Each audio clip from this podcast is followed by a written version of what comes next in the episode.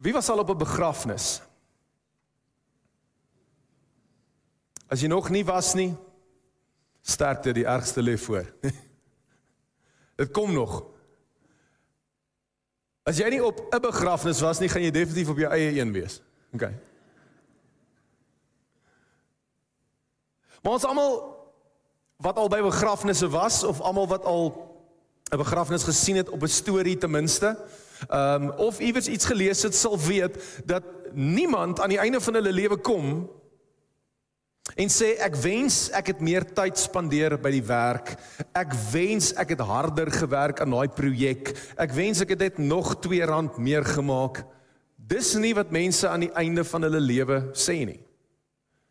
En ons weet hierdie, maar ons vergeet dit. Wat almal sê aan die einde van hulle lewe is ek wens ek het meer tyd gemaak met my vriende of met my familie. Ek wens ek het beter verhoudings in my lewe gehad. So as jy langs jou vrou sit, vat gou 'n hand en sê ek like jou. Al het jy hulle vanmôre beklei oor wie vir die kinders moet pap gee. Ekskuus. Ek wil vir jou twee aanhalinge lees van John Maxwell. Hy sê all of life's successes come from initiating relationships with the right people and then strengthening those relationships by using good people skills.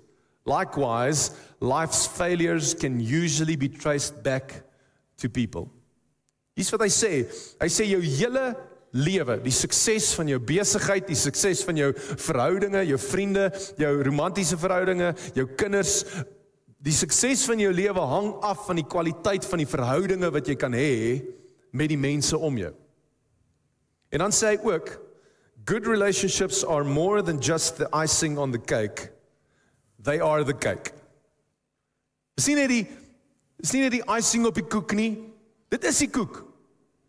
Al die ander goedjies wat ons doen is bietjie die icing, maar verhoudinge is krities belangrik in jou lewe en dis waaroor hierdie reeks gaan.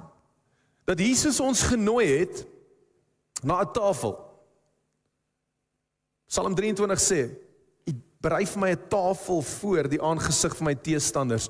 Die Bybel praat van al hierdie plekke waar Jesus ons nooi na sy tafel toe om saam met hom in verhouding te leef en ons like daai gedeelte nê. Nee. Ons wil in wie wil nie in verhouding met Jesus Christus staan nie. Jy moes nie nou jou hand opsteek nie as jy gedink het, okay. Wanneer ons onsself kinders van die Here noem en ons kom Sondag kerk toe en dan wil ons graag in 'n verhouding met die Here staan, maar ons wil nie altyd in verhouding met die mense om die tafel staan nie. Want wie weet dat kerkmense weird is?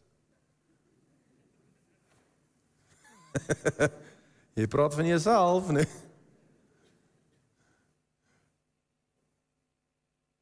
En kan ek dit sê en ek het hierdie al gesê Baie mense het al goed gesê soos die kerk het my seer gemaak. En ek verstaan wat hulle bedoel, maar die kerk, die organisasie het jou nie seer gemaak nie, mense het jou seer gemaak. So in dieselfde asem as mense sê die kerk het my seer gemaak, weet jy wat kan ek sê?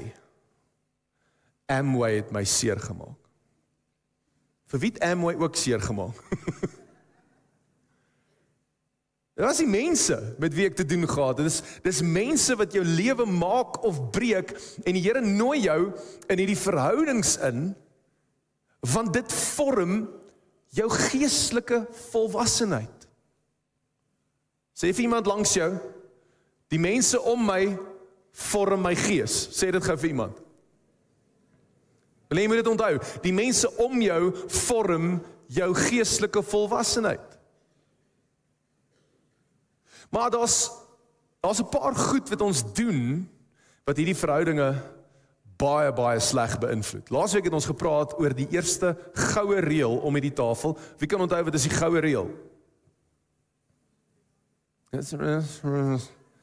Gaan kyk YouTube, okay? Die goue reël is wees lief vir mekaar.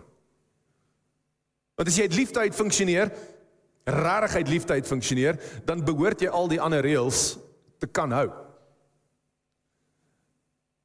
Maar ons doen 'n klomp goed en dis waaroor ons praat is tafelmaniere. Watse maniere het jy nodig om hierdie tafel sodat die verhoudings goed kan wees, sodat jy volwasse kan raak, sodat jy kan groei in dit wat die Here vir jou het. En soos Bjorn vanmôre gesê het, het ons 'n lekker tema vanmôre. Dis 'n Oosrand tema. Okay. So as jy van enige ander plek af luister by die huis behalwe die Oosrand, dalk gaan jy hom nie vang nie, okay. Maar die tema volgende is dan skinne. Moenie skinne nie, nee. Jy weet wat is die lekkerste ding by 'n braai om te eet? 'n Kinderstorie, nee. Ene, ons like 'n lekker kinderstorie. Het jy gehoor? Regtig? Ek wil nou nie lelik wees nie, maar maar ek gaan. Dis eintlik wat jy wil sê, né? En ons almal doen dit. Ek wil nou nie lelik van hulle praat nie, maar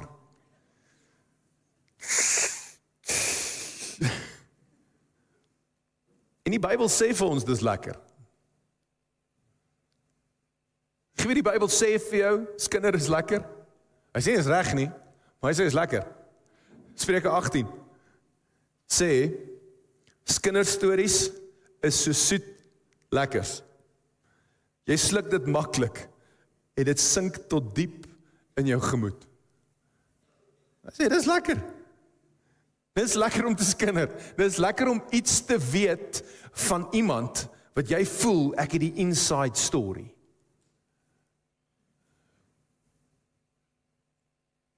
En hierdie is seker een van die grootste issues wat ons mee sukkel in verhoudings in ons lewe. So vanmôre gaan gaan oor skinder en gaan oor dit wat ons praat, maar minder as skinderstories gaan hierdie baie meer oor net hierdie. Maak so. En dan maak jy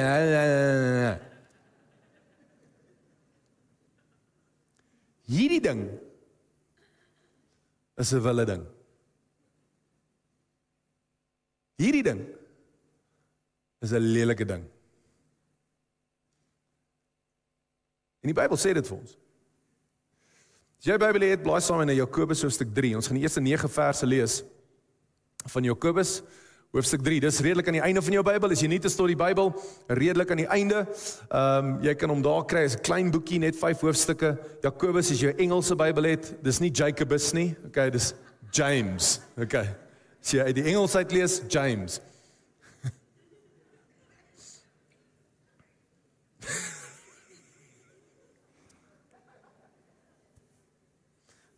amper maak ek 'n grappie wat nie op die kansel moet wees nie. Al wat ek sê is dit Jakobus James Tolla van der Merwe. As jy hom gevang het, vertel vir iemand na die tyd. Jakobus 3 vers 1 tot 9 sê: My broers en susters, sê vir iemand langs jou, hallo broer of hallo suster. Julle moenie almal leermeesters wil word nie, want julle weet dat God wat ons wat leermeesters is, strenger as ander sal beoordeel. Ek haat vers 1. Persoonlik. Ons maak almal baie foute. Maar 'n mens wat sy tong in toom kan hou, kan dit ook met sy hele liggaam regkry. Net as ons stange in hulle bek gesit het, gehoorsaam perde ons en het ons die hele dier onder beheer. En 'n klein roertjie maak dit 'n groot skip draai net waarheen die stuurman wil, selfs wanneer sterk winde waai. So is die tong ook iets kleins en tog kry dit groot dinge reg. 'n Klein vuurtjie kan 'n groot bos aan die brand steek. En dan hoor dit sê in vers 6, hierdie is nogal 'n wille gedeelte. Die tong is ook 'n vuur. Dit is vol dinge wat jou verhouding met God kan bederf. Dit kan jou hele lewe in vlamme laat opgaan want die duiwel steek dit aan. Wow. Die mens kan elke soort dier, voël, reptiel en seedier maak maak, maar geen mens kan die tong tem nie. Dit is 'n onbeheerbare kwaad, vol dodelike gif. Partykeer loof daardie tong ons Here en Vader en ander kere vloek dieselfde tong mense wat na die beeld van God gemaak is. Tot daar. As ons net vers 6 vat, dan behoort jy vandag so te sit en luister. Want hy sê hierdie ding kan jou hele lewe in vlamme laat opgaan. Moenie nou jou hand opsteek nie. Maar hoeveel van julle, hoeveel van ons ek sal my hand opsteek namens jou. Het al jou lewe aan die brand gesteek as gevolg van goed wat jy gesê het. Hm? Stupid goed. Daai fight wat jy met jou vrou in die kar gehad het oor sy 'n large chips gesoek het en nie 'n small nie. En dan wragtig het dit op 'n manier uitgekom dat jy vir iets gesê het soos jy's net jou ma.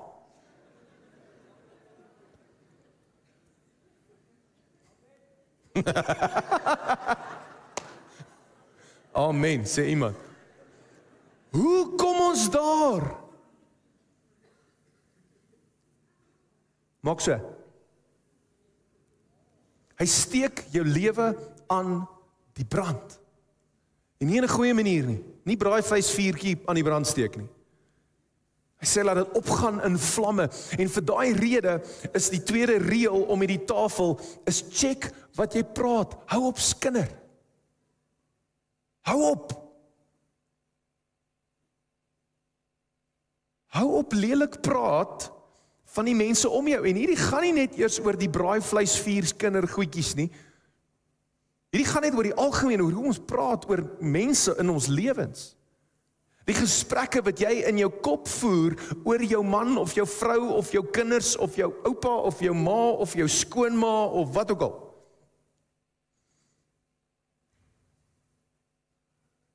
Want hier is die probleem met skinder. Behalwe dat dit jou hele lewe in vlamme laat opgaan, behalwe dat dit verhoudings ruïneer en behalwe dat dit 'n totale belaglike manier is om op te tree alhoewel dit lekker is, dink ek het 'n Ierse joernalis met die naam van Jack Holland dit die beste gesê. Hoor gou wat sê. Gossip is always a personal confession of malice or imbecility. Hy sê wanneer jy skinder of jy soek kwaad of dit wys vir almal hoe stupid jy is. It is a low, low, frivolous and too often a dirty business. There are neighborhoods where it rages like a pest. Churches are split in pieces by it, and neighbors made enemies for life. Let the young avoid or cure it while they may. Wanneer ons slegte goed praat van ander mense om hierdie tafel waar jy in Jesus Christus ons nooi, dan praat ons nie net noodwendig van hulle en oor hulle nie, maar ons praat actually teen wat ons laasweek oor gepraat het, teen die goue reël. Ons praat teen God se wet. Wat is God se wet? Kan jy onthou toe hulle vir Jesus gevra het wat is die grootste en belangrikste? Jy moet die Here jou God lief hê met jou hart, al jou siel, al jou krag, al jou verstand en jou naaste soos jouself. Dis die wet. Dis die totale wet. Maar dan net in die volgende hoofstuk, Jakobus hoofstuk 4 vers 11, sê Jakobus hierdie: Moenie lelike goed van mekaar sê nie, liewe broers en susters. Sê gou hard, moenie lelike goed sê nie. Dankie klas. OK. Hoor gou wat sê hy. As jy lelike dinge van 'n medegelowige sê of 'n medegelowige kritiseer, dan sê jy eintlik lelike dinge van die wet van God en kritiseer jy die wet. Julle is tog nie regters wat kan besluit of die wet reg of verkeerd is nie. Julle taak is om te doen wat die wet voorskryf, nie om daaroor te oordeel nie. In die begin het ek jou gevra oor begrafnistyd. En gewoonlik mense se laaste woorde ag ons nogal hoog. In die boek van Johannes in hoofstuk 17 kry jy Jesus se laaste gebed wat hy vir sy disippels bid. Maar dan op 'n stadium in die gebed dan verander hy en sê ek bid nie net vir hulle nie, met ander woorde die disippels wat daar sit, maar ek bid ook vir hulle wat hierna sal kom as gevolg van hulle. Bid vir my en vir jou. En Jesus se een groot gebed, sy laaste gebed voordat hy aan die kruis hang, is primêr 'n gebed vir eenheid. Johannes 17, jy kan dit gaan lees. En wanneer ons begin sleg praat oor 'n klomp ander mense en stories aandra en goeters vertel en sê, "Het jy gehoor?" Is ons besig om teen die wet te praat. Ons is besig om die eenheid wat om hierdie tafel behoort te wees heeltemal uitmekaar uit te ruk. Dis vir daai rede dat as jy al by ons nuwe lidmaat gesprek was en jy raak deel van hierdie gemeente, sou jy 10 teen 1 gehoor het wat ek vir jou gesê het daai aand. As jy nog nie daar was nie, sies. OK. Maar as jy daar was, sal jy dit onthou. So hierdie is 'n bonus. En ek sê dit gewoonlik. As jy dalk by ons gemeente aangesluit het van 'n ander gemeente af. As ek jou vang lelik praat van 'n ander gemeente, sal ek jou wegjaag. Dis as gevolg van hierdie. Jesus bid vir eenheid. Luister, ons is nie vyande met enige ander gemeente nie. Daar's gemeentes wat baie sagter en stiller as ons aanbid en dis mooi. En ons gemeentes wat baie minder as ons sing en dis mooi. En ons gemeentes wat baie harder as ons aanbid en sing en dis mooi. En ons gemeentes waar die predikante baie harder skree as wat ek ooit kan. En is goed. En ons gemeentes waar hulle staan en baie mooi statig die boodskap aflewer en dis goed. Ons is almal om hierdie tafel.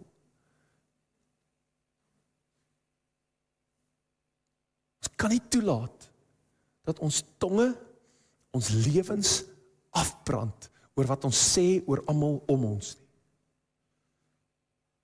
Ek weet nie dalk is dit vir jou persoonlik 'n groot uitdaging. Dalk is dit primêr waaroor jou gesprekke gaan met mense. As jy regtig jou gesprekke met ou dit gaan jy agterkom 90% van my gesprekke gaan oor ander mense. Wel dan wil ek 'n harde waarheid vandag vir jou sê.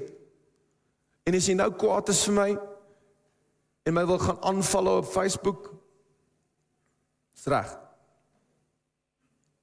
As 90% van jou gesprekke gaan oor ander mense, is jy 'n oninteressante mens. Lees bietjie. Vertel vir mense van iets nuut wat jy gelees het of iets.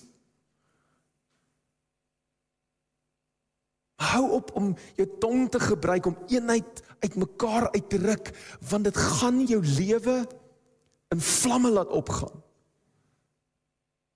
Ek wil vinnig vir jou drie vrae gee wat jy vandag vir jouself moet vra wanneer jy weer gaan praat in 'n gesprek, wanneer jy die die gevoel kry by 'n braai om vir iemand te sê, oh, "Het jy gehoor?"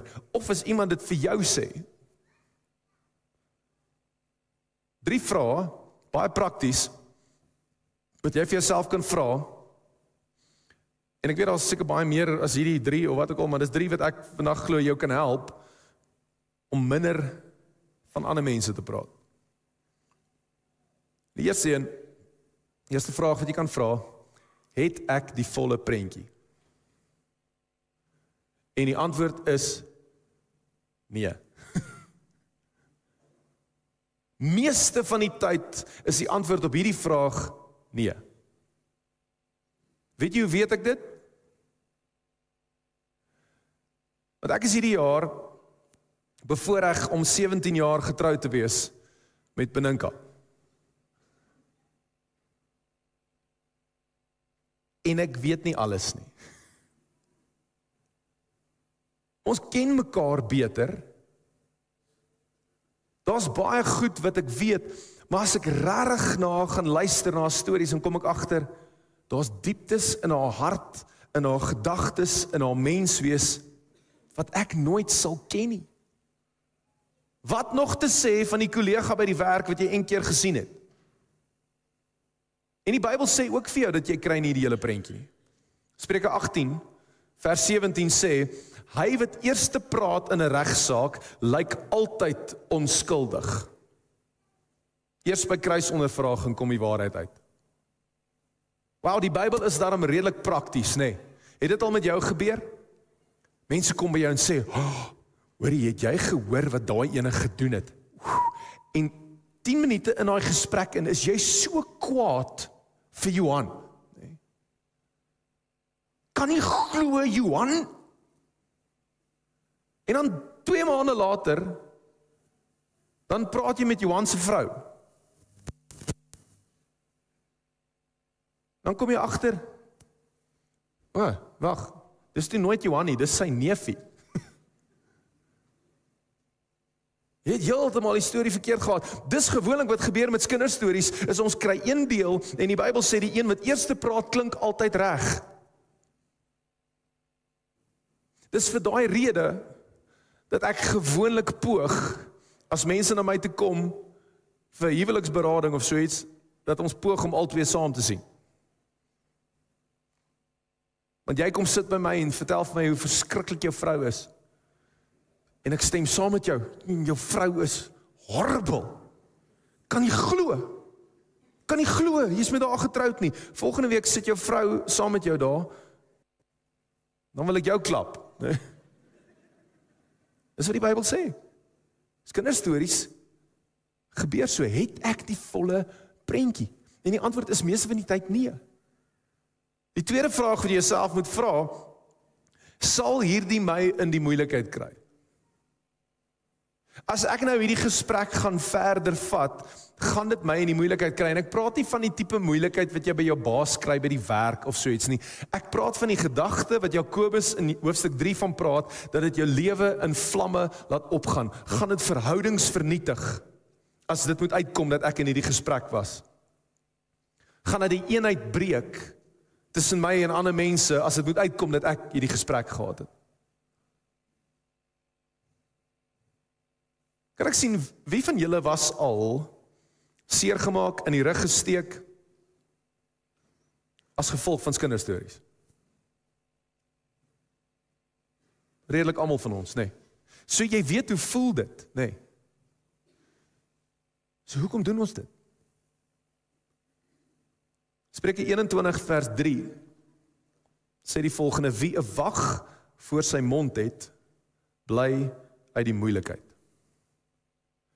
Nou wanneer die Bybel praat van 'n wag voor jou mond sit, praat dit nie net van as jy nou hier uitry. Onthou Jakobus is baie prakties, hoofstuk 3 vers 9 wat ons gelees het, uit die een mond uit die uit ons mond bely ons en ons loof die Here en met dieselfde mond vloek ons mense wat na sy beeld gemaak is. Ek hoop nie dit gebeur vandag hier. As jy hier uitstap en jy wou 'n pannekoek bestel. En iemand het die laaste pannekoek voor jou gekoop of iemand ry voor jou in.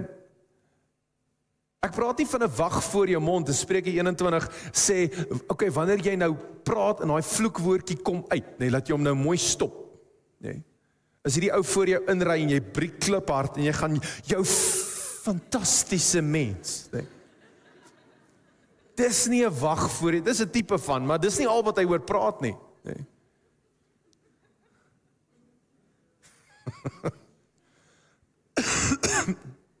Ekskuus. Wanneer hy praat van die wag voor jou mond, het dit 'n sekere prentjie in die Hebreëus. En die prentjie is die van 'n skaapwagter wat in die veld in die aand na sy skape kyk. En wat hulle gedoen het, hulle het in die veld gestap en dan om te keer dat wolwe of ander wilde diere die skape vang, het hulle in die aand met doringbosse rondom die skape 'n tipe van 'n kraal gepak En dis die beeld wat die Hebreëus hier sou het. Hy sê jy het nodig om amper die teenoorgestelde te doen. Dis Jakobus sê jou tong is soos 'n wolf. Want dan jy nodig om doringtakke hier in te steek sodat hy nie ander mense seermaak nie. Hy praat nie net van vloekwoorde en krastaal Hy praat van wat jy sê oor ander mense, want dit gaan jou in die moeilikheid kry. Hy sê dit, wie 'n wag voor sy mond het, bly uit die moeilikheid uit. Gaan nie die gesprek my in die moeilikheid kry. Tweede vraag. Eerste vraag, het ek die volle prentjie? Tweede vraag, gaan nie die gesprek my in die moeilikheid kry? Derde en laaste vraag, bou ek of breek ek? Nou hierdie klink eenvoudig. Maar ek wil hê jy moet vir 'n oomblik saam met my spring. As jy 'n ruk lank in die gemeente is, sal jy weet ons het 'n ruk gelede het ons 'n reeks gedoen oor die gawes van die Gees en een van die gawes is profesie. En Paulus skryf in 1 Korintiërs en sê ek dank die Here dat julle almal in tale praat, maar ek bid dat julle almal eerder sal profeteer, nê. Nou ons dink baie maal profesie is bloot net die volgende die man gesalfde van die Here staan op en sê so sê die Here, nê. Nou dit daar's 'n element van dit ook, maar wanneer die Bybel praat in die Nuwe Testament oor profesie, dan sien jy baie maal gaan dit baie meer oor die opbou en die stigting van mense. Kan ek mense opbou met my woorde? Kan ek na iemand toe stap en sê, "Hey, ek sien iets van die Here in jou en ek wil jou net bemoedig dat die Here is by jou en die Here is lief vir jou en die Here is saam met jou." Kan ons daai goed praat of breek ek af deur na die tyd in die kar te klim en te sê: "Jene, het jy weer gesien wat se make-up het sy aan?" nê. Nee.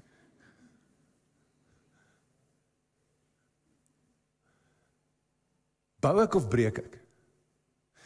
Want stories en die negatiewe goed wat ons praat oor ander mense, die kinderstories wat ons aandra, is daar vir net een rede. Dis 'n baie slegte rede. En jy kan ook sê nee, maar dis nie my intensie nie. Dis dalk nie jou intensie nie, maar gaan on ondersoek jou hart. Want hoekom is 'n kinderstorie so lekker? Jy al ooit daai vraag gevra, hoekom is 'n kinderstorie so lekker? Want as ons hier in die kerk sit en ons is mooi vroom en heilig, dan kan ons almal saamstem en dink nee, maar skinder, nee, mens moenie dit doen nie, nê. Nee. Ek dink almal is op daai bladsy dalk. Ek dink nie enigiemand van julle sit dalk vanmôre hier en dink Nee, maar wat 'n nonsens praat jy nou? Skinder, ons moet skinder. Dis dis hoe dit werk, nê. Nee. As kinder is soos daai pakkie Pringles wat daar bo op jou rak staan. Terwyl jy op 'n diet is. Jy weet die Pringletjies moet nie geëet word nie, maar heerlikheid, nê. Nee. As dit nou load shedding is en is donker by die huis en jy het niks om te doen nie en die wifi is af. Ooh, Pringles. Ek sal môre stap. Die rede hoekom 'n kinderstorie so lekker is, is wat vir daai oomblik breek jy ander mense genoeg af sodat jy beter oor jouself voel. En dit verklap eintlik 'n bietjie hoogmoed in ons lewens. Verklap eintlik dat ons net onsself bietjie bo ander wil sit. Dis hoekom dit so lekker is. Want vir daai oomblik voel jy Jene, jy gesien ek dink sy het seker so 5 kg opgetel. Jete. Daai broekies bietjie bietjie knap, nee. Maar jy vergeet van die 15 wat jy opgetel het. Ons voel beter, nê. Nee. Bou jy of breek jy? Is jy besig om ander af te breek sodat jy beter kan voel oor jouself of vind jy 'n identiteit in Christus self dat jy nie nodig het om ander af te breek om beter oor jouself te voel nie want jy weet wie jy is in hom. Het ek die volle prentjie?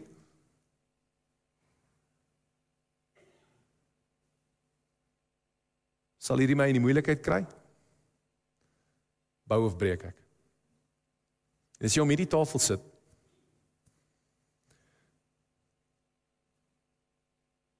Dan behoort ons na die mense om ons te kyk met die liefde van die Here. Want in sielkunde is daar 'n ding, it's a actual thing. Hulle noem dit die negative bias, nê. Nee. Ons is baie meer geneig om die negatiewe in mense te sien. Dis 'n actual sielkundige ding. Hulle sê dat negatiewe ervarings in ons lewens bly ons langer by as die positiewe. Dis hoekom jy al vergeet het van laas Saterdag se 43-12 wen en net hartseer is oor gister se All Black tragedie. Nee.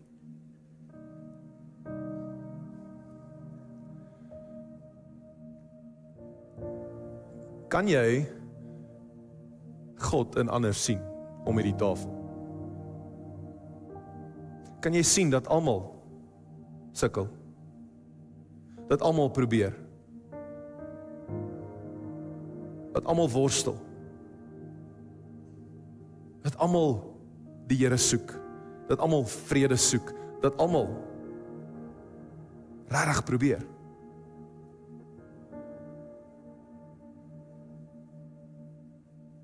Of gaan jy toelaat dat jou tong jou lewe in vlamme laat opgaan? Het ek die volle prentjie?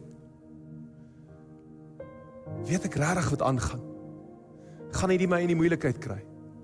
As ek nou hierdie gesprek het en dit kom uit, gaan ek dalk daai kontrak verloor? Gaan ek dalk daai kliënt verloor? Gaan ek hierdie besigheid verloor? sien is nie net oor die verhoudings jou man of jou vrou of jou kinders nie, dit gaan oor besigheid en allerlei goed ook. En bou ek of breek ek? En ek vertrou dat hierdie drie vrae jou dalk hierdie week sal lei.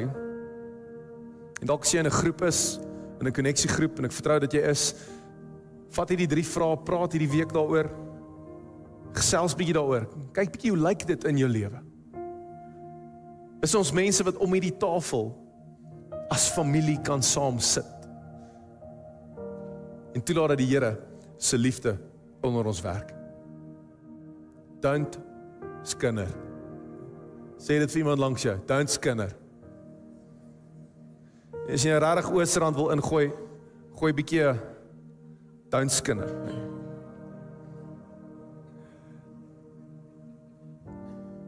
Ek bid dat die liefde van die Here baie baie sterker deur jou sal vloei. As enigiets anders. Mag jy wag voor jou mond hê? Mag die Here regtig deur jou lewe werk. Ek gaan jou vra om jou oë te sluit. Dan bid ons saam en sluit ons af. Here, ek sê vir U dankie. Dankie vir die feit dat ons hier kan saam wees om U tafel. Here, gee ons die vermoë om in gesonde, liefdevolle verhoudings met mekaar te staan nie net in familiekonteks nie, nie net tussen vriende nie, maar Here in hierdie liggaam van Christus.